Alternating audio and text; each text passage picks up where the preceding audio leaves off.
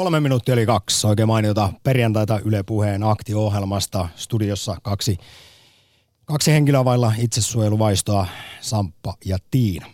Tämä on pelkokerroin ja rohkelikkoakti. Näin voisi sanoa, kun seuraava tunti kaivataan kertomuksia siitä, mitä pelkäät.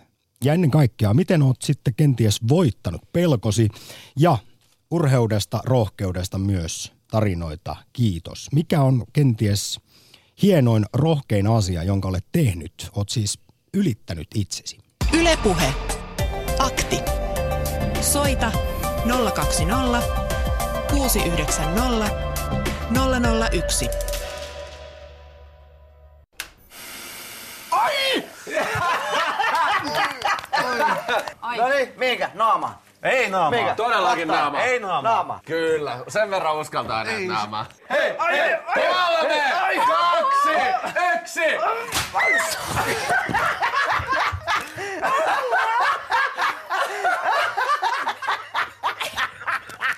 Yle Puhe.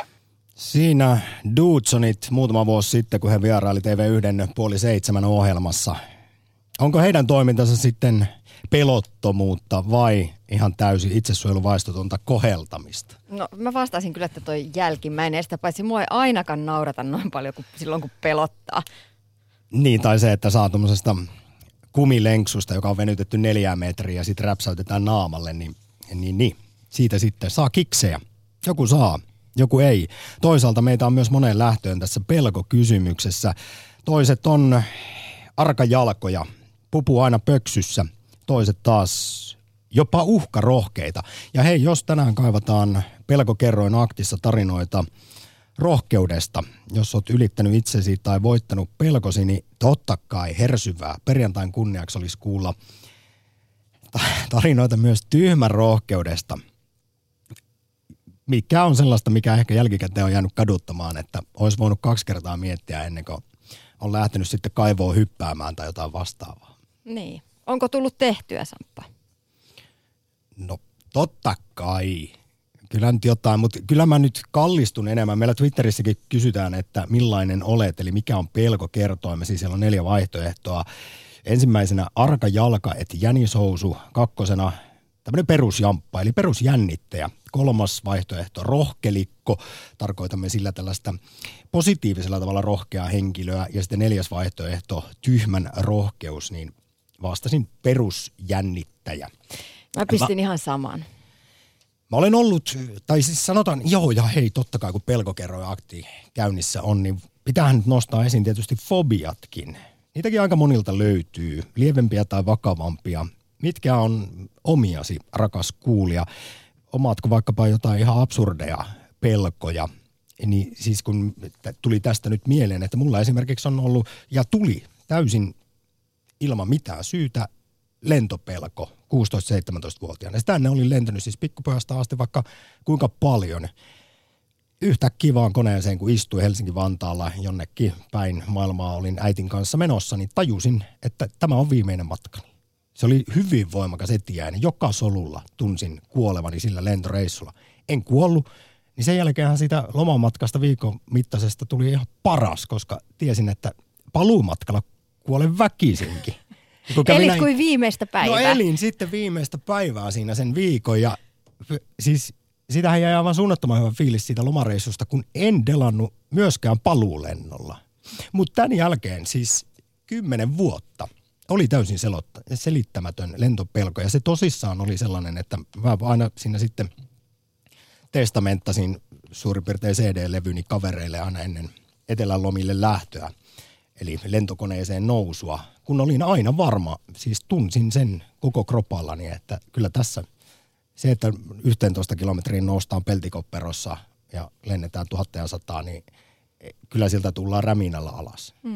Mutta pelko on monenlaista. On sosiaalisten tilanteiden pelkoa, on juuri pelkoa esimerkiksi lentämistä kohtaan. Sitten joku voi pelätä luonnonilmiöitä tai luontoa, pimeää, ukkosta, myrskyä, eläimiä, hyönteisiä. Mä pelkään lintuja. Mulla on ihan järjetön lintukammo. Siis jos lintu lentää... Näit sä Hitchcockin leffan väliä nuorena? Kaikki kysyy aina ton ihan saman. Ootko kattonut sen ja siitä tullut? Ei, se ei ole tullut. Mä en ole edes katsonut sitä. Just tästä syystä.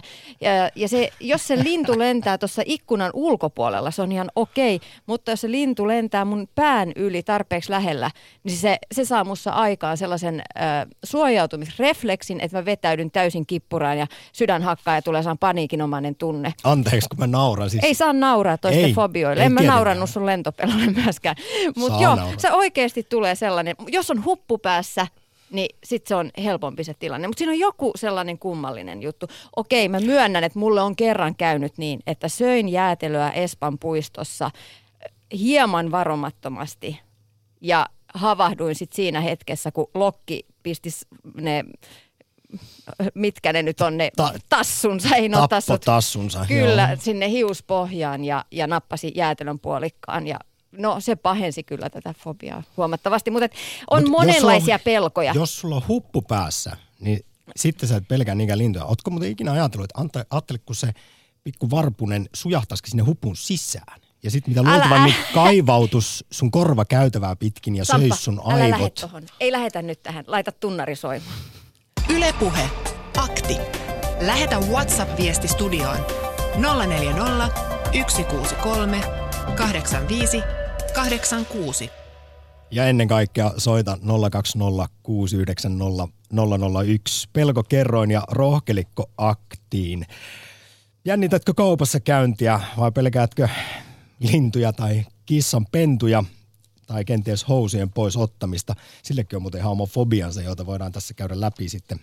Ennen kello 3 näitä kaikista kummallisimpia pelkoja, mitä ihmisiltä löytyy ja mitkä on ihan diagnosoitu, mutta myös ennen kaikkea halutaan mielellään tarinoita siitä, miten olet kenties ollut rohkea omassa elämässäsi, ylittänyt itsesi, kohdannut pelkosi, voittanut ne.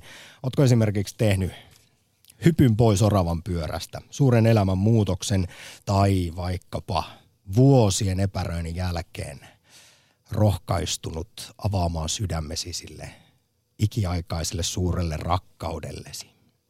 Viestejä saa lähettää numeroon 0401638586 ja yksi viesti rakkaudesta on jo tullut perille.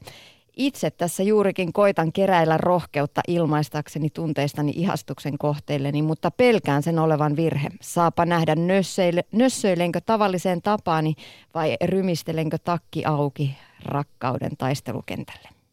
No nyt pelkokerroin ja rohkelikko aktissa suosittelen ehdottomasti jälkimmäistä. Ja viestin lähettäjä voi soittaa numeroon 020690001 ja valtakunnallisessa radiolähetyksessä sitten tunnustaa rakkautensa. Eikö siinä nyt olisi tämmöinen loistava aloitus viikon lopulle ja itsensä ylittäminen. Ja muutenkin nyt kun perjantaita eletään niin, ja viikonloppu tulossa, niin mun mielestä on hyvä paikka itse tutkiskeluun, jos tuossa puhuttiin siitä oravan pyörästä pois hyppäämisestä, niin nyt olisi sitten monillakin pari vapaapäivää aikaa pohtia, että pitäisikö elämässä tehdä jotain muutoksia. Niin, rohkeita muutoksia johonkin toiseen suuntaan, sellaiseen suuntaan, mikä olisi ehkä lähempänä sitä omaa sydämen ääntä. Yhtäkkiä tuli muuten mieleen vanha sanonta, rohkea rokaan syö. Mitä se tarkoittaa? Onko siinä, vaatiiko se jotain erityistä urheutta? Siis, eikö sillä tarkoiteta kuitenkin hernekeittoa? No ymmärtääkseni joo. Miten se on sitten tehty, mistä että se vaatii? Niin kuin, tähänkin ehdottomasti saa vastauksia antaa. Mutta hei, me ollaan tosi yksilöllisiä tämän pelkoasian kanssa. Ja muutama vuosi sitten halusin selvittää pelon anatomiaa, miksi me kammoamme eri asioita ja hyvin eri volyymillä. Toiset kaikkea, jotkut ei mitään. Yksi ei uskalla mennä vuoristorataan, toinen taas himoitsee laskuvarjohyppyjä ja kaikenmoista adrenaliinihyökyä. Seuraavaksi äänessä lyhyesti kliinisen psykologian dosentti Jari Lahti ja kognitiivisen neurotieteen professori Lauri Nummenmaa. Yle Puhe.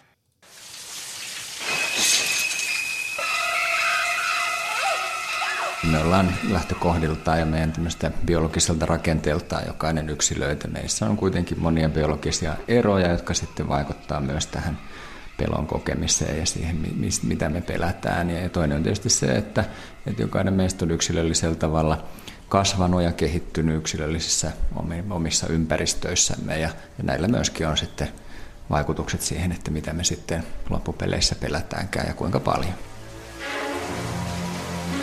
no semmoinen taipumus reagoida pelalla tai ahdistuslailla tilanteisiin tietysti aika pitkälle perittyä. Eli tunnetaan kohtuullisen hyvin geneettiset tekijät, jotka vaikuttaa tämmöisiin esimerkiksi ahdistuksen ja pelkojen syntyyn. Ja sitten toisaalta suuri osa niistä on opittuja, että se yksilön oppimishistoria on tietenkin vaikuttaa se, että mitä ihminen rupeaa pelkää. Ja esimerkiksi se lapsuuden vaikka tämmöinen ympäristö, missä eletään ja millaisia asioita siellä joudutaan käsittelemään, niin sitten tietenkin vaikuttaa kanssa siihen, että mitkä asiat sitten koetaan pelattelussa, kuinka voimakkaasti niihin reagoidaan. Pelko on kaikille tuttu tunne, mutta toisille paljon enemmän kuin toisille.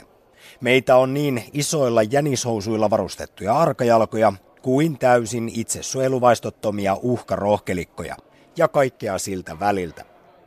Ja tämä selittyy sillä, että meillä kaikilla on jo lähtökohtaisesti erilainen herkkyys kokea asioita pelottavana. Mutta entäpä ne itse pelot? Opimmeko me ne kasvuympäristöstämme vai kannammeko niitä mukanamme syntymästämme asti? Professori Lauri Nummenmaa uskoo, että osa yleisimmistä peloista on meihin jo valmiiksi asennettu, eli satojen tuhansien vuosien evoluution tulosta. Tällaiset elämässä korkeat paikat on semmoisia, mitkä todennäköisesti on olemassa perinnöllisesti, että niihin ei ole mitään semmoista, ei ole tarvittu mitään varsinaista omaa oppimiskokemusta niissä sitten, että niitä varotaan ihan luonnostaan. Mutta tietenkin kaikki ihmiset eivät sitten niitä pelkää silleen sairaalassa sillä tavalla, että se haittaa sitä omaa elämää. Mutta näilläkin ihmisillä, ketkä ei pelkää vaikka korkeita paikkaa, niin tämmöinen, tai vaikkapa käärmeitä, niin sen käärmeen pelko on ehkä sitten helpompi niille ihmisille opettaa kuin jonkun toisen asian pelkääminen, mikä ei sinällään ole ehkä sitten biologisesti niin merkityksellinen. Sanoi kognitiivisen neurotieteen professori Lauri Nummenmaa ja häntä edellä haastattelussa kliinisen psykologian dosentti Jari Lahti. Yle Puhe. Akti. Soita 020 690 001. Kun meneillään on 3 saakka pelkokerroin ja rohkelikko akti. Kalle, moro. Terve, terve. Minkä kokoinen pubu on pöksyssä? No, se riippuu vähän näkökulmasta ja mielipiteestä, mutta niin pari tarinaa olisi halunnut ehkä tässä avautua näin päivän kunniaksi. Juuri näin, ja sitähän me toivottiin, kun puhutaan peloista ja rohkeudesta, niin tarinoiden kauttahan näihin on hyvä mennä. Kumpaan se sitten liittyy, esimerkiksi uhkarohkeuteen vai pelkuruuteen? No uhkarohkeuksia, no ei, onko benchippi uhkarohkeutta, ei varmaan, mutta niin. On se korkean paikan kammoiselle, kuten allekirjoittaneelle. Niin, no se joo, sillä ja ei se nyt, voin sanoa, että pelkäsin paljon, kun tein, mutta ei se ole sellainen asia, mikä musta on tavallaan kovin rohkeita ihmissuhteet, niissä voi tehdä aika paljon rohkeampia juttuja kuin se, että hyppää jostain korkealta johonkin turvallisesta valjasta. Eli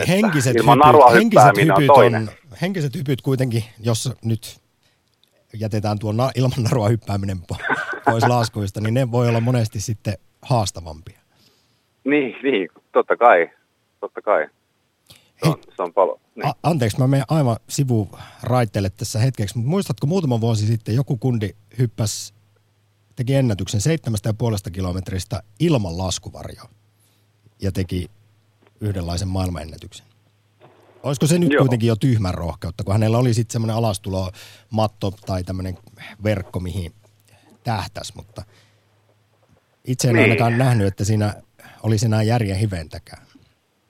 Niin, no siis kaikki on suhteellista, niin kuin Einstein sanoi, että tavallaan, että jos se käsittää, se tuo hänen elämänsä jotain käytännönläheistä ja hyödyllistä ja hän kokee sen tärkeäksi jo omassa elämänpolussaan, niin why not? Siitä vaan hyppää rauhassa. Eikö se ole sitä, että kun ei mikään enää muu tunnu missään? Niin sekin voi olla kyllä toinen, että sitten kun näitä extreme-urheilijoita, niin kyllähän niitä tippuja kuolee, niin nykyään katsotaan näitä, me tehdään niitä pidempiltä ja videoita, niin siis kyllähän niin nämä nuoret niin tippuu koko ajan niin kuin sieltä, kun ne tekee näitä uhkarohkeita temppuja, että voi kysyä, että onko järkeä. Kyllä joskus rajat kannattaa laittaa, koska sillä on syytä, miksi rajat kannattaa laittaa, ettei käy silleen, vaikka tippuu alas. Kyllä, mutta nyt palataan takaisin sivuraiteelta pääraiteelle, Kalle, ja kerro, minkälaisilla tarinoilla lähestyt nyt pelkokerroin Aktissa? Joo, no mulla on toinen unimaailmasta, toinen tästä fyysistä maailmasta, jos ne nyt erillään on, mutta niin toinen on tosiaan siis niin kuin pimeän metsän pelko. Ja se on tullut aika pitkälti noista niin kuin traumoista, mitkä liittyy, no traumua, voiko sanoa traumaksi, mutta liian nuorena mulle näytettiin tosi pelottavaa sellaista Tipinkin kauhuelokuvaa, joka liittyy metsään. Niin se on ollut sitten pienestä asti ja sitten yhtenä päivänä inspiroivan kirjan saattamana mä sitten päätin, että se sai mut vakuuttuneeksi kirjaa, että nyt lähdet sinne metsään ja kohtaat sen pelon, että lopetat se selittelyt. Menet sinne metsään, pimeeseen metsään yöllä yksin. Ja mä tein sen ja se oli ihan uskomaton kokemus, koska totta kai se eka on, että sä oot siellä niinku tavan täris, että sä oot, vaan niin pelkää niin paljon sitä, koska se on ollut niin kauan se pelko. Ja sitten se rupesi vähitellen raukeamaan ja mulle tuli niin hyvä fiilis siitä, että mä oikeasti, mä kävelin mun pelkoa siitä, mä niinku kohtasin mun pelon ja mä tein sille asialle jotain ja se kokemus oli ihan uskomaton, että ei kokonaan ole se pelko edelläkään pois. Et ihan hyvä ehkä onkin, että on vähän pimeää pelkoa, mutta se oli ihan uskomaton kokemus, koska se, tavallaan se mun suuri pelko sitten loppui, koska mä lopuksi tajusin siellä, että hei, okei, tuossa on kivi, puu, lehtiä, pelottavaa. Mitä sä Kalle pelkäät? Mä pelkään sitä pelkoa, että jotain voi tapahtua. Mä pelkään tulevaisuutta, enkä sitä nykyhetkeä. Ja, no, se auttoi kyllä sitten. Se siis pahimmillaanhan fobiat ja pelot, ne voi olla täysin vangitsevia, kahlitsevia ja lamaannuttavia. Koit sä tällaisia tuntemuksia siinä sitten ensimetreillä, kun öiseen pimeään metsään menit? Kyllä. Se on ihan totta. Ja toinen siis sellainen tarina, minkä haluan tässä vielä nopeasti jakaa, liittyy taas uniin, koska mulla oli toistuvia paineita tosi kauan. Ja en mä tiedä, onko se nyt pelko, mutta kyllähän pelkoa käydään läpi, kun siellä on toistuva painainen, mikä vaan tulee. Ja se on niin kuin käytännössä monta viikkoa, monta kuukautta vaan sama painainen. Niin mä sitten täällä unessa, mä löysin sellaisen kirjan kuin Luovaan unen näköön, joka opetti hallitsemaan uniaikaa, jolloin pystyy herättämään itse unessa siellä keskellä sitä painajaista ja hyökkäämään vastaan sitä mun päälle hyökkäävää tiikeriä, joka oli se eläin, mikä mua aina jahtasi. Ja sitten käytännössä ne painajat loppu siihen. Nyt nopea crash course. Annat Kalle kaikille vinkin, jotka kärsii painajaisista. Miten hallitaan sitä unta siellä unen sisällä niin, että siitä voi herätä? No siis käytännössä sun pitää uudelleen ohjelmoida sun alitajuntaa. Ja se on niin kuin toistuvia viestejä sun alitajunnalle. Eli jos sä haluat nähdä vaikka vaikka lentounia, jos sä haluat nähdä, niin sun käytännössä pitää ohjelmoida sun alitajunta viesteillä. Eli vaikka kirjoitat käteen, että L. Eli aina kun sä joka päivä, kun sä katsot kättä, niin sä näet sen kirjaimen L, ja sä sanot, että tänään on näin lentounia. Tänään sä käytännössä ohjelmoit sun koko alitajunnan uusiksi toistuvilla affirmaatioilla ja viesteillä. Ja ne tehdään erityisesti silloin, just kun sä oot nukkumassa, silloin kun sun tietoinen mieli on melkein jo unessa, niin silloin ne viestit menee parhaiten perille tietynlaista meditaatiotilassa, kun on just nukahtamassa, niin silloin sellaisia viestejä pitää laittaa. Ja sitten toinen on sitten se, että herään unessa. Ja siihen on hirveä eri tekniikkoja, mutta tästä pitäisi puhua kauan. Että. Eli ihan vaan noin vaan ohjelmoit alitajunta siihen uudelleen, mutta kauanko siinä suurin piirtein menee? Teitkö sä sitä monta vuotta? No siis käytännössä mä sain 3 päivässä. 3. päivänä mä pääsin kiinni siihen niin kuin painajaiseen. Mä en vielä saanut sitä pois sen 3 päivän aikana, mutta mä pääsin kiinni siihen. Ja mä en muista kauan siihen meni, mutta ei kyllä hirveän kauaa. Jotain niin kuin ehkä viikkoja. Niin mä heräsin siellä unessa siihen hetkeen, että hitto, mä oon unessa. Tiikeri, juokse. Sitten yhtäkkiä mä tajusin, että nyt käännyt ympäri ja tapaat senkin tiikerin. Tai siis niin kuin, et anna tuumaakaan periksi. Sitten kun mä tein niin ja mä lähdin hyökkää sitä tiikeriä kohti, no käytännössä se muuttui sitten avaruusaluksi, että mä lähdin jonnekin avaruuslennoille, mutta käytännössä se toimi. Ai vitsi, Kalle. Mulla on jälkeen ollut painaista 7 vuoteen. Loistavaa. Kiitos äärimmäisen mielenkiintoisesta puolesta Pelkokerroja Aktiin. Siinä on selätetty niin pimeä metsä kuin unitiikeritkin. Yle Puhe. Akti. Lähetä WhatsApp-viesti studioon 040 163 85 86. Tai soita 020690001. Kammoksun olla lähellä sulkukanavia. En tiedä mistä moinen pelko tai fobia. Jotenkin ahdistaa se kanavan syvyys ja vesimassat ympärillä. Näin Marko. Ja hän ilmeisesti tarkoittaa siis kanavia, joissa on kanavien sulut. Näin. Ja toinen viesti tulee tässä. Itse pelkään, että läheisille sattuu jotain. Omat ongelmat kyllä kestän, mutta en muiden. Tämmöisiä kommentteja on tullut ja niitä tosiaan voi lähettää numeroon 0401638586. Yle Puhe.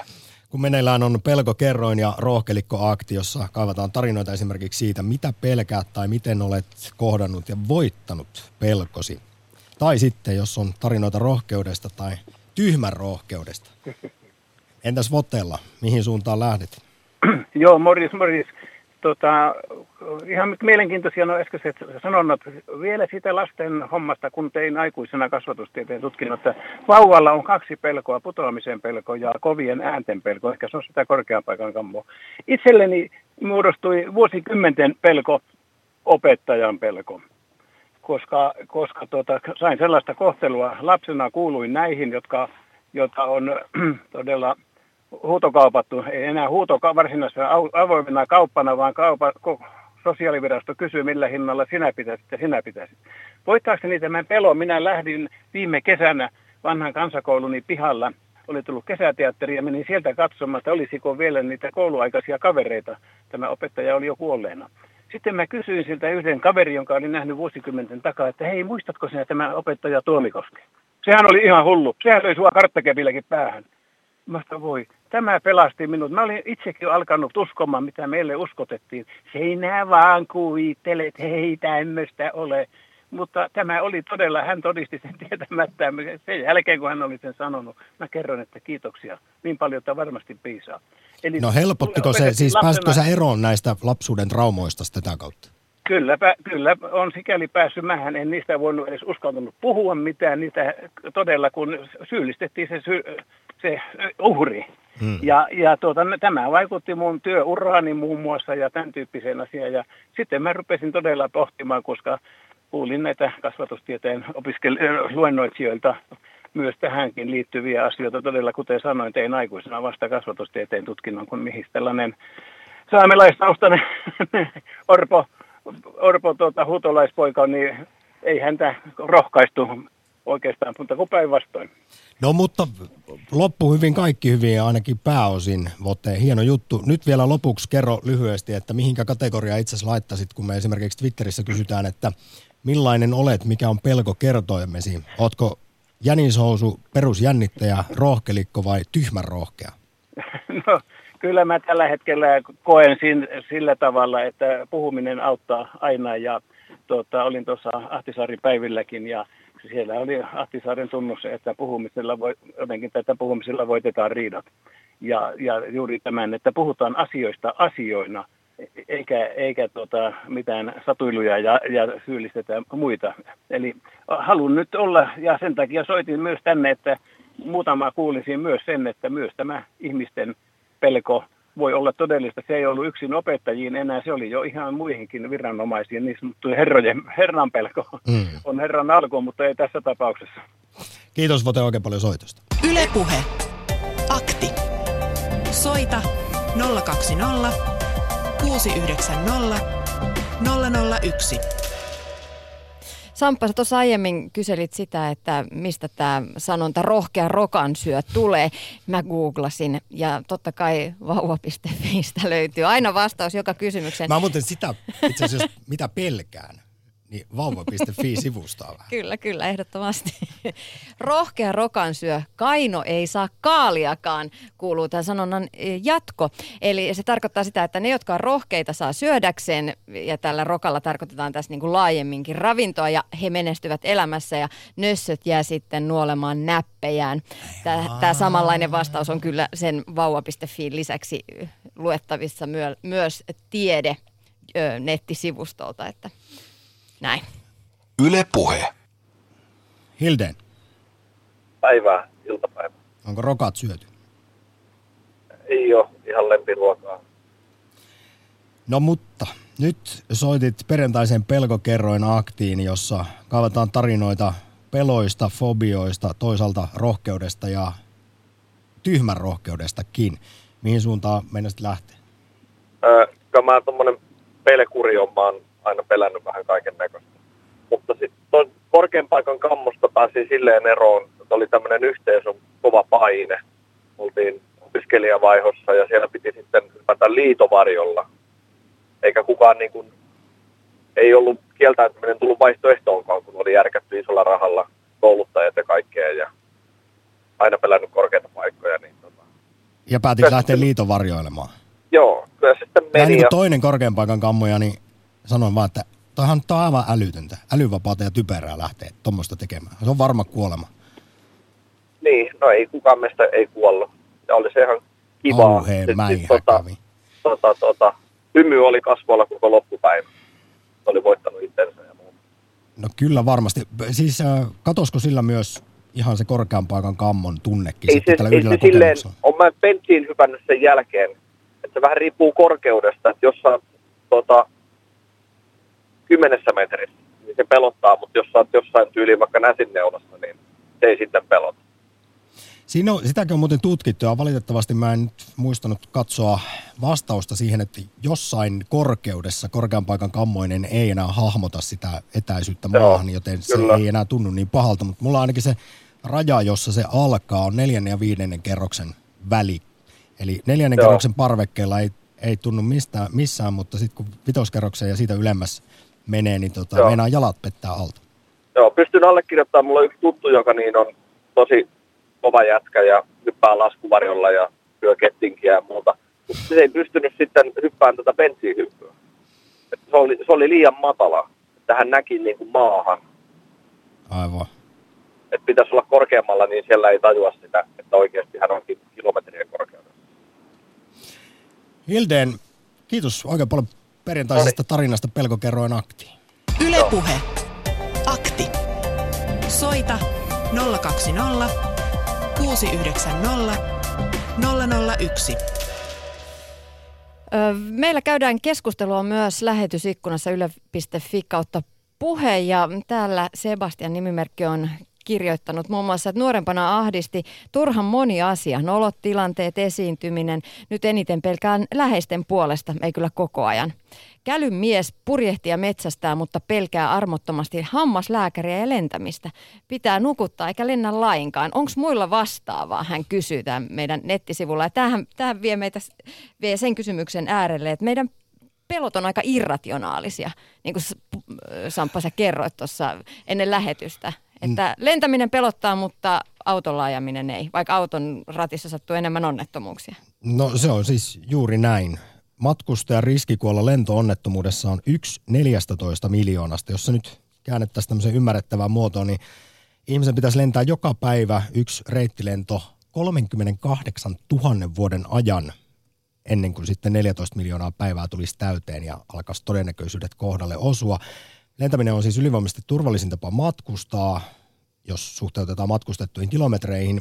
Ja sitten taas vaarallisimpia kulkuvälineitähän on tämmöiset suojaamattomat, kuten mopo tai polkupyörä. Ja tietysti on se autolla ajaminen aika vaarallista, mutta harvemmalla niin kuin sillä lailla menee rystyset valkoiseksi ja mennään taju lähteä auton pelkäjän paikallakaan, kuin mitä sitten tapahtuu siinä lentokoneen istuimessa. Yle Puhe. Otto, hyvää perjantaita. Hyvää päivää. Kumpaa pelkäät enemmän, haita vai lehmää?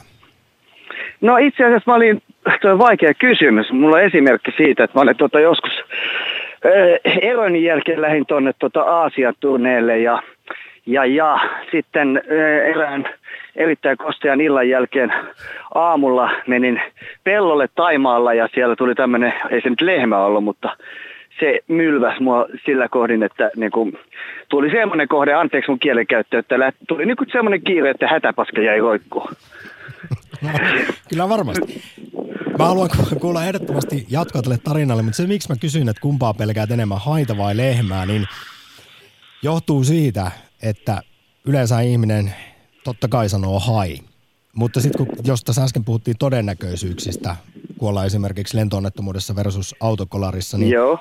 Hai tappaa reilut 10 ihmistä vuodessa, mutta lehmät tappaa meitä monta kertaa enemmän. Siis hait tappaa 10 ihmistä maailmanlaajuisesti vuodessa, mutta pelkästään Jenkeissä lehmät tappaa yli 20 ihmistä vuodessa. Kyllä. Ja sitten kun miettii, että kuinka monesti sitä tuolla Etelämerillä miettii veteen mennessään mereen, että mitä siellä lymyää, mutta mitä ongelmaa ei ole navettaan kävelemisessä yleensä? Ei.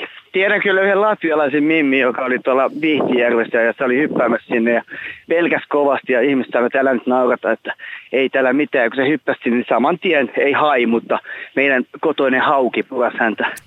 Että sattumuksia sattuu, mutta tuossa voi pitää sen johtopäätöksen, että itse asiassa mitä me pelätään, niin on mielemme. Ja siinä mä tulin aika paljon edistyneeksi yhtenä kertana katsoessani peiliin. Ja kun katsoi peiliin, mähän voin tehdä havaintoja itsestäni, eikö? Kyllä. Ja samalla mä voin tehdä havaintoja itsestä havainnoitsijasta. Ja sitä ei muut eläimet voi tehdä, niin tämä oli semmoinen breakthrough. Ja mistä mä soitin näistä peloista, niin koulu oli pelottava paikka. Mulla on rankka kiusaamistausta, niin tämä oli asia, jonka kanssa joudun tsemppaamaan. Ja menin itse asiassa psykoterapiankin. Ja mä en tiedä missä vaiheessa, jos mun elämä olisi joku sarjakuva, niin ei ole yhtä semmoista ruutua, että mistä kuuluu ahaa, nyt Otto tajusi. Mutta sieltä sai niin kun työkaluja ja nyt opiskelija ja mennyt jatko-opintoihin ja näin. No, se on loistavaa ja tietysti jos puhuttiin äsken irrationaalisista peloista, niin tämä on kaikkea muuta ja täysin syystäkin voi olla kammo sitten kokemusten kautta. On. Tuo oli oikeasti semmoinen, siis se kuulostaa nyt ihan nauhoittavalta, mutta kirjoitin Facebookiin semmoisen jutun, että se katoin tietenkin, ettei siitä saa mitään niin kuin loukkaamissyyttöitä ja muita, mutta tämähän säikähti tämä koulukiusaaja, joka oli ensin aloittanut sen, että no mitä jätkätyyliä, että mä sanoin, että sä oot aika paljon velkaa ja näin poispäin. Ja se jäi mua niin kuin piinaamaan niin paljon, että ajattelin, että mä teen joko sille ihmiselle jotain tai sitten mä teen itselleni jotain ja vaihtoehto B on aina parempi. No joo, aivan siis upeata, että valitsit tämän reitin. No siis paitsi jos mä vielä ajattelen niin jatkossakin kirjoittaa, niin tämä niin uhrin status on parempi kuin kostajan status, eikö?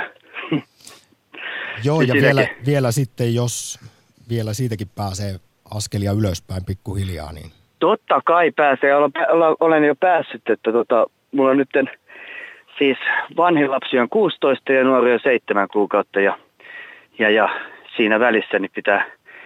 Aina muistaa. Ja siis muistankin sen, että aamulla kun mä heräsin 4 aikaa siihen, kun kissat jotain sämpläsi tuolla poikani leluja, niin tämmöinen ääni kuuluu. Ja sitten kun poika tulee 6 aikaa siihen hakkaa pöytälle marakassilla, niin sitä heti, että jes, rytmi tallella. Että kyllä sen roolini tiedän ja siis se ei ole mikään niin kuin esitysrooli, vaan kyllä niin kuin siihen on hyvin sitoutunut ja Otto. Sitä mieltä. Tämä oli aivan kerrassaan upea, loistava puhelu. Pelko kerro ja rohkelikko akti. Kiitoksia. Jees, kiitoksia teille. Yle Puhe. Akti. Lähetä WhatsApp-viesti studioon 040 163 85 86. Piti muuten vielä sanoa tuosta, että kun lehmät esimerkiksi tappaa monin verran enemmän ihmisiä kuin hait, jotka reilun 10 ihmistä napsii suihinsa vuodessa, niin haluan tässä mainita, koska tämä on äärimmäisen tärkeä ja törkeä asia. Me ihmiset kuitenkin sitten tapetaan haita 100-250 miljoonaa vuodessa. Palttiaralla voisi sanoa, että yli 11 000 haita tunnissa, pääasiassa niiden evien takia ihmiset lahtaa, että kumman tässä pitäisi ketäänkin pelätä. Niin, ja itse asiassa eikö se ihminen ole se kaikista pahin peto. WhatsAppiin numero 0401638586 saa laittaa viestejä. Ja tänne on tullut viestiä, Samppa, toivomastasi aiheesta.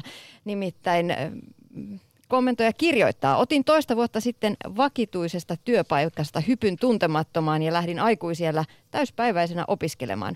Rohkeutta piti kerätä muutama vuosi. Nyt on tulevaisuus avoinna ja voin tehdä mitä vain. Hyvältä tuntuu. Loistavaa. Yle Puhe. Lisää tarinoita rohkeudesta, pelkojen voittamisesta numerossa 020690001. Otetaan vastaan vielä reilun 20 minuutin verran. Onko Marttinen vielä linjoilla? On täällä. Hyvää perjantaita. Perjantaita. Minkälaisilla pelkokertoimilla lähdit soittamaan? Silloisella mä en kuulu ihan ohjelman alkua, että oliko se teillä esillä se asia. Ei kovinkaan kauan sitten, niin mä luin semmoisesta tutkimuksesta, että alta 20-vuotiaat, niin niille ei ole kuoleman pelkoa. Ne esimerkiksi tämmöiset nuoret, jotka hurjastelee autolla ja vastaavaa ja saattavat tappaa itsensä, niin niillä tavoilla, niin se johtuu siitä, että todellakaan se ei ole kehittynyt aivoihin tämmöistä kuoleman pelkoa vielä. Mä luulen, että se koskee kyllä enempi poikia kuin tyttöjä. No ja toinen tutkimusten lisäksi, niin tähän voi varmasti aika monet yhtyä, että nuorenahan se, ja kyllä siitä on laulujakin kirjoitettu, miten tunnetaan olevamme kuolemattomia. Ja sitten vasta alkaa se semmoinen harkitseva rationaalisuus syntyä vähän myöhemmin. Joo. Mun nuorempi veli oli just sellainen niin sanottu rämäpää ja se teki, kun sille vaan sanoi, että hyppää tosta, niin kyllä se siitä hyppäsi sitten alas, kävi miten tahansa. Mutta sinäkö Marttinen itse et ollut vaikka, ette ollut siis veljekset kuin ilvekset, että säkö olit sitten vähän harkitsevampi kaveri? Mulla on ollut sitä pelkoa aina ja nyt kuitenkin täytyy sanoa, mä oon 78-vuotias tällä hetkellä, niin 1,5 viikkoa sitten niin tipuin puusta. Että onko niin, että ei siis tämmöinen vertauskuvallisesti vai ihan kirjaimellisesti? Kirjaimellisesti tipuin ja nyt on oikea käsi vähän niin kuin tekemättömissä, että on tämmöistä jatkuvaa kipua yötä päivää kestää ennen kuin ne lihakset taas hakee paikkaansa, että mulla venähti toi käsi siinä tiputuksessa. Mä tulin selälleen 3 metristä alas. No ikävältä kuulostaa, onneksi ei käynyt pahemmin. Joo, mutta sitten näistä peloista vielä. Kerro vaan. Niin mulla on semmoinen juttu, että mä pelkään olla metsässä. Tästä oli joku puhunut aikaisemmin pimeästä metsästä, mutta kun mä en edes päivällä menisi metsään, kun näkyvyys on lyhyt. Ja en tiedä, mitä on puun takana. Ja tämä johtuu varmaankin, mä oon pähkäily siitä, että mä oon 11-vuotiaasta, mä oon ollut kaikki vapaa-aikani merellä. Mä oon tämmöinen purjehtija. Ja siellä on nämä pitkät näkyvyydet. Ja mä muistan, että talvellakin niin mä ensi jäillä, niin sitten mä olin luistimilla jäällä. Ja sitten en mennyt suksilla metsään, vaan hiihdin taas meren jäällä. Ja mulla on tullut tämmöinen, että mun pitää nähdä niin kuin pitkälle. Ja siihen ei ole mulla itsellä oikein mitään muuta selitystä kuin tämä, että mä oon niin paljon ollut tämmöisessä tavassa vapaa-aikana elää, että on aina näkyvyys pitkä. Toi kuulostaa toisaalta hyvin samalta kuin sitten taas ihmisiä, joita pelottaa vaikkapa mereen meneminen, aavat vesistöt, kun ei voi tietää, mikä siellä pinna-alla lymyilee ja sinne ei näe. Sulla taas on sitten metsä ja ei tiedä, mitä puun takana väijyy. Joo, ja mä oon taas ajanut vieraittenkin veneitä Välimerelle täältä Pohjoismaista ja siellä on semmoisia syvyyksiä kuin 4-5 kilometriä. Niin mä en koskaan merellä pelän. En ikinä. Siis syvyyttä tai mitä. Ja mä oon ollut kyllä, täytyy tunnustaa, kuoleman vaarassa joitakin kertoja jo Itämerelläkin, että mä oon tippunut veneestä kesken kaiken yksin purjehtiessa ja ihan voisi sanoa sattumalla sai veneestä uudestaan kiinni, että se ei mennyt omia menojaan. Mä olin varmaan jonkun, sanotaan kilometreissä 50 kilometriä Öölannin rannasta. No jestas, eikä ole jäänyt siitä sitten traumaa ei, tai pelkoa? Ei, mulla ei ole mitään pelkoa merelle. Marttinen. Se on niin kuin mun frendi. Se on mun frendi, mutta metsää mä pelkään ja tämähän on hirveän epäsuomalaista, mä myönnän. No, mutta loistava tarina ja hienoa oli kuulla vähän tämmöistä erilaista näkemystä. Kiitos oikein paljon Marttinen soitosta. Kiva, kiitos, hei. Pelkokerroin Akti. Yle Puhe. Akti. Soita 020 690 001. Ja kuten on tehnyt Anne, morjesta. Hei. Sä oot kuulemma täysin peloton. No, mä aloin nyt ehdin odotella ja miettiä, niin kyllä mulla on ollut niin kuin pelkäämättömyyttä ja pelkoja samanlaisissa tilanteissa. Että mä olin Dolomiteilla, kiipeilin aika pahoilla alueilla ja siellä oli toisella puolella jyrkkää ja näkyy alhaalla maastoa tai siis maisema. Ja siellä mä pelkäsin putoamista, mutta sitten tuolla Grand Canyonilla mentiin tuolla helikopterilla ja mä istuin edessä ja tämä kuljettaja keikutti helikopteria tässä hyvin lähellä seinämää ja mä nautin aivan suunnattomasti. Ja nautitko sä jotenkin sitä adrenaliinista, mikä siinä tuli sen jännityksen kautta vai mistä se kokemus syntyi, positiivinen? Mä en ymmärrä. Mä ajattelin, että jos mä kuolisin, niin mä haluaisin kuolla nyt ja tässä ympäristössä. Että toi oli ihan uutta. Että se oli vaarallisen tuntosta ja mä olin niin lähellä tommosia pahoja reunoja. En mä tiedä yhtään. Nautitko sä muutenkin sitten jännityksestä ja semmoista pienenpineestä kuolemanpelosta? Anteeksi? Että nautitko muutenkin sitten sellaisesta jännityksestä, kun ei oikein tiedä, että mitä tapahtuu? No kyllä mulla pitää olla aina tiedossa jotain, jota mä en tiedä. Että horisontin takana jotakin. Ymmärrän. Anne, tässä vaiheessa kiitos, suuri kiitos soitosta Pelkokerroin Aktiin. Yle Puhe, Akti. Lähetä WhatsApp-viesti studioon 040 163 85 86. Me kehotettiin ja pyydettiin tarinoita elämänmuutoksista. Elämänmuutos todellakin voi olla pelottava, jännittävä. Me on saatu kuuntelijalta viestiä, että häntä pelottaa nyt jo eläkkeelle jäänti, että miten sitten käy toimeentulon ja entä sitten kun se elämänmuutos on niin iso. Ja aivan taatusti siinä muutama vuosi menee pohtiessa ennen ja jälkeenkin sen eläkkeelle jäännin, että mitäs nyt tapahtui. Ja varsinkin jos se työ on ollut iso osa omaa elämää. Yle Puhe. Ei ole enää Martti Lapista linjoilla, mutta käsittääkseni puheluita on paljon tulossa. Sitä ennen kuunnellaanpa lyhyesti, kun kerta puheluita tänne studioon saakka odotellaan, niin vastaus asiantuntijalta siihen, että miksi meidän joukossa on myös tällaisia niin sanotusti uhkarohkeita, tyhmärohkeita tai tyyppejä ilman minkäänlaista itsesuojeluvaistoa.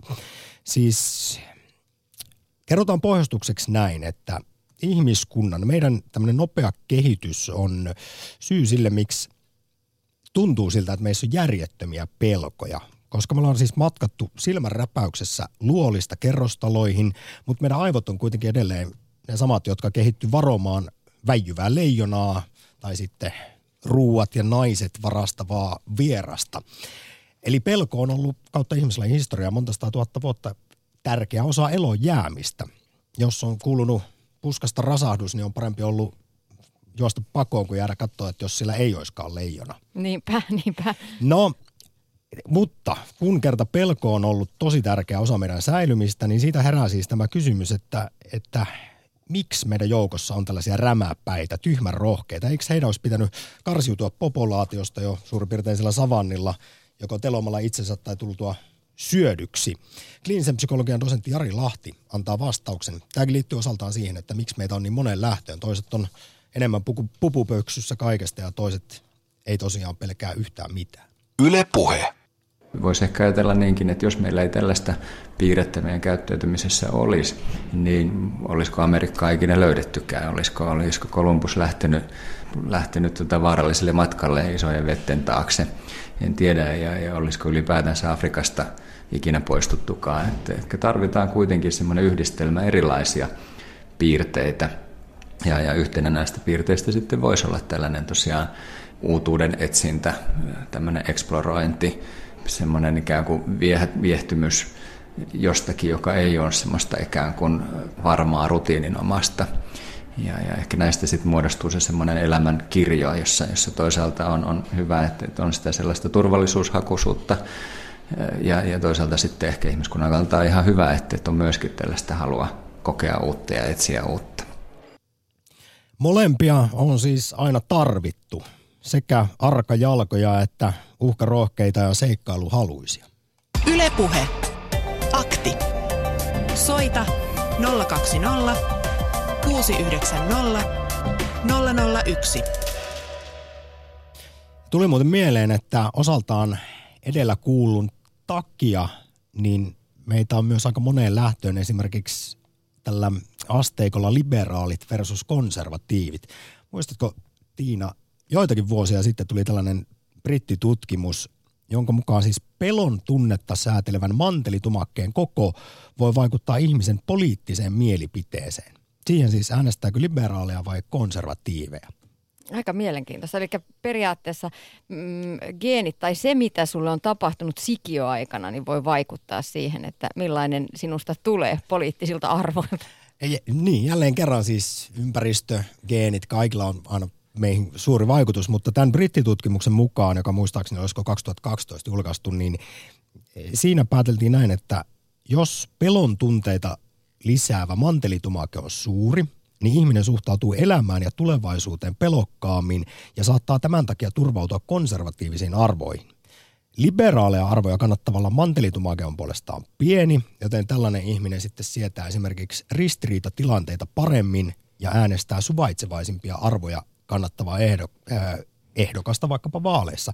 Mutta esimerkiksi tuolloin neurotieteen professori Mikko Sams Aalto-yliopistosta totesi, että kun taas sitten oikein paha kriisitilanne tulee, niin kyllä sittenkin liberaalit saattaa äänestää konservatiiveja. Eli heille, vaikka se mantelitumake vähän pienempi onkin, niin kyllä sekin rupeaa sitten sitä pelkoa sykkimään ihmisen kroppaan.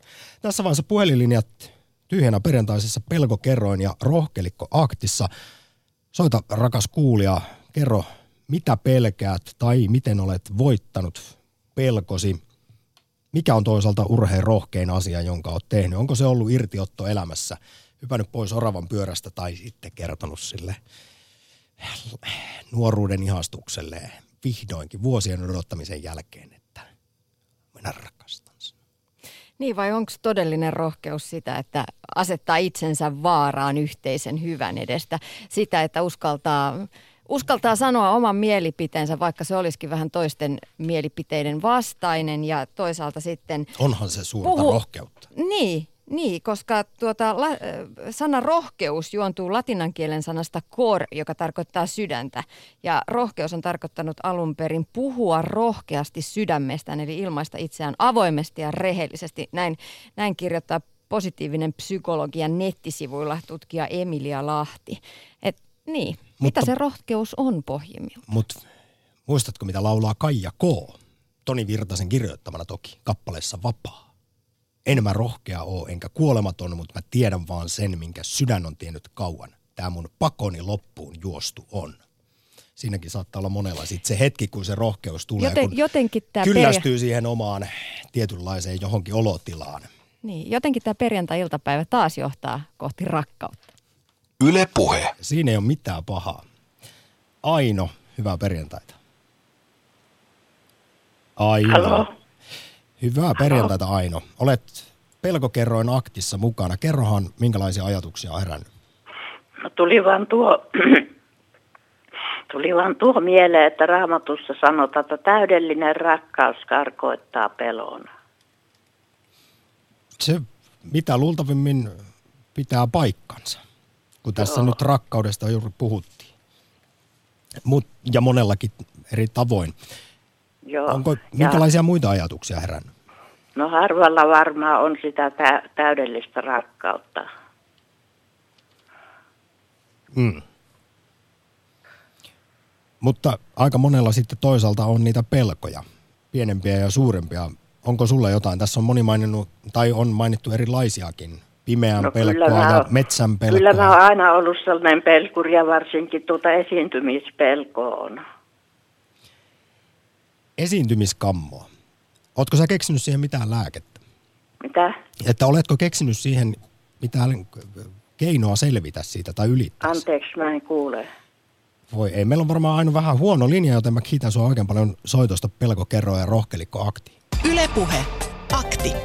Lähetä WhatsApp-viesti studioon 040 163 85 86. Valitettavasti Aino ei kuullut, mutta mä haluan oman neuvoni kertoa, miten olen päässyt itse esiintymisjännityksestä. Tämä oli peruskoulussa, kun piti jostain syystä, en tiedä miksi, lupauduin juontamaan jotain joulujuhlaa koko koulu edessä. Ja mä muistan sen sellaisen, kun meinasi tulla kaikenmoiset tavarat housuun siinä sitten juuri, kun piti lavalle mennä, niin visualisoin päälailleni, jonka nimesin sitten myöhemmin sellaiseksi kuin Fuck It-nappulan. Ja kuvittelin, että se on semmoinen punainen nappi päässä, ja kun mä painan sitä, niin tulee semmoinen koko kropan valtaava tunne, että fuck it, millään ei ole mitään väliä, ja sitten vaan lavalle. Ja ei ollut minkäänlaista esiintymisjännitystä enää, ja tätä Fuck It-nappulaa päälaillani olevaa olen aina painellut sitten tarpeen tullen. Mutta se toimii. Joo, toi on hyvä. Ja jos puhutaan rohkeudesta, esimerkiksi rohkeuskasvatuksesta, rohkeuttahan pidetään positiivisen psykologian puolella tuolla kasvatustieteessä yhtenä luonteen vahvuutena, niin rohkeutta esimerkiksi lapsille voi lisätä ja kasvattaa sillä, että huomioidaan näitä positiivisia asioita, eikä rangaista lasta asioista. Jäähypenkkikä varmaan ei ole tällaisessa tilanteessa kauhean hyvä niin kuin jäähypenkki on muuten nykyään. No kauhean sellainen... monet kuitenkin käyttää sitä, mutta joka tapauksessa se, että pyrittäisiin sieltä niin kuin, hyvien asioiden ja kannustavuuden kautta lisäämään sitä lapsen rohkeutta toimia monenlaisissa tilanteissa ja olla itse positiivisena esimerkkinä. Me ollaan saatu myös täällä WhatsAppissa viestejä 0401638586 on numero ja tässä... Tarina rohkeudesta. Itse olin kerran oman elämäni tilanteeseen nähden hiukan uhkarohkea ja sen tuloksena olen onnellisempi nyt kuin ikinä. Olen seksuaalisen hyväksikäytön uhri ja pelännyt siis miehiä valtavasti, enkä suostunut koskaan treffeille aikuisiällä. Kumminkin laitoin tuntemattomalle miehelle viestin, tapasin sokkona hänet ja nyt reilu puoli vuotta myöhemmin olemme menossa naimisiin. Olen onnellinen, että uskalsin laittaa viestiä ja tavata. Nykyään pelko on poissa ja rakkaus kukoistaa. Näin meillä viestittää nimimerkki Tuleva Vaimo. Valtavan upea ja hyvälle mielelle tekevä viesti. Ja ei muuta kuin me lähetämme tietysti täältä Rohkelikko Aktista suuret onnittelut. Yle Puhe. Akti. Tässä on montakin viestejä tullut liittyen esimerkiksi suurten elämänmuutosten tekemiseen ja siinä yhdenlainen äsken juuri kuultiin. Kuunnellaan seuraavaksi, miksi kuitenkin sitten vaikka aika moni haaveilee jostain suuresta elämänmuutoksesta, niin sen tekeminen on aika monelle ylivoimasta. Miksi me ollaan tapojemme orja, emmekä tee tällaisia irtiottoja, vaikka niistä olisi meille hirvittävästi hyötyä. Asiaan vastaavat seuraavaksi psykologi ja psykoterapeutti Mikael Saarinen sekä mentaalivalmentaja Mirva Mäki-Petäjä. Yle Puhe. Aika vähän ihmistä ehkä pysähtyy kuuntelemaan itseään ja ymmärtämään sitä, että minkälaisia muutoksia ja asioita ne haluaisi niiden elämään. Että kaikkein tärkeintä tietenkin on juuri se pysähtyminen ja se tiedostaminen ja rauhan ottaminen siinä kohtaa, kun semmoinen tarve tulee eteen. Mutta käydään vähän läpi sitä, että miksi me ihmiset ollaan sellaisia kuin me ollaan. Et mehän ollaan vähän laiskoja ja saamattomia ja toimitaan vastoin omaa parastamme. No ehkä voisi sanoa, että ei mennä laiskoja olla, vaan me ollaan energiatehokkaita. Että kaikki eliöt, solut on luotu siihen, että me käytettäisiin mahdollisimman vähän niin kuin virtapiirejä ja energiaa. Ja se johtaa tähän niin kuin autopilotilla toimimiseen. Ja siitä autopilotista on aika vaikea päästä eroon, että meillä on niin paljon rutiineja. Jos mietitään vaikka lapsia, niin lasten koko maailma oikeastaan jäsentyy rutiinien varaan ja ne oppii sitä kautta niin kuin elämiään ja saa niin kuin käsityksiä, että miten asiat on syysuhteessa toisiinsa.